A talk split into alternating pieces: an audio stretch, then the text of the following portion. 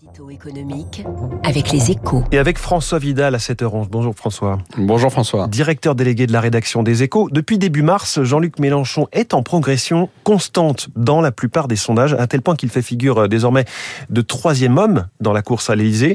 Une poussée qui vous a incité à analyser son programme économique. C'est un travail euh, très instructif selon vous.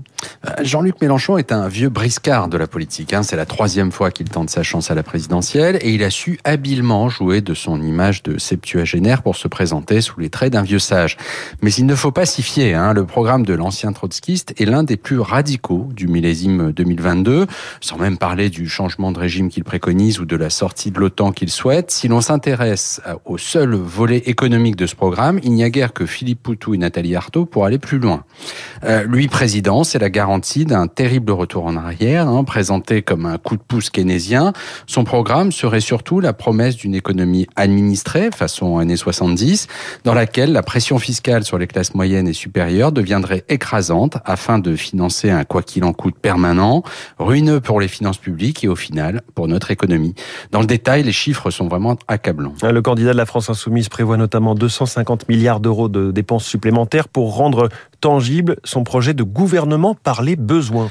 Oui, ce serait le, le, moyen pour lui d'assurer, entre autres, hein, une transition énergétique sans nucléaire, l'embauche d'un million de fonctionnaires, une forte hausse du SMIC, une garantie d'emploi pour tous les chômeurs euh, par l'État et bien sûr le, le, retour à la, à la retraite à, à, 60 ans. Bref, de raser gratis. Le problème, c'est que ce programme digne d'une lettre au Père Noël est construit sur un double mensonge. Hein. Le, le, premier, c'est son coût. Selon les calculs de l'Institut Montaigne, qui a chiffré pour les échos les promesses des principaux candidats, celui de l'apôtre du dégagisme, coûterait non pas 250 milliards comme il le dit, mais plus de 330 milliards. Il correspondrait à une hausse de près de 20% des dépenses publiques dont nous n'avons absolument pas les, moyens. Car, et c'est le second mensonge, son financement reposerait sur une augmentation spectaculaire de la fiscalité pour tous les Français gagnant plus de 4000 euros par mois, inapplicable dans une économie ouverte comme la nôtre. Alors pour mémoire, hein, Jean-Luc Mélenchon propose pêle-mêle de recréer un taux de TVA à 33%, de restaurer l'ISF, de porter à 90% la tranche la plus élevée du barème de l'impôt sur le revenu contre 45% aujourd'hui, ce qui reviendrait tout bonnement à fixer un revenu maximal. Euh, une recette qu'il veut aussi appliquer au patrimoine hein, en instituant un héritage maximal de 12 millions d'euros. Autant de mesures confiscatoires qui constitueraient un frein massif à la création de richesses et provoqueraient à coup sûr un exode lui aussi massif des entrepreneurs, l'assurance en clair d'un désastre économique. Que dire de plus? Quand François Vidal analyse du Mélenchon, ça fait mal. Merci François.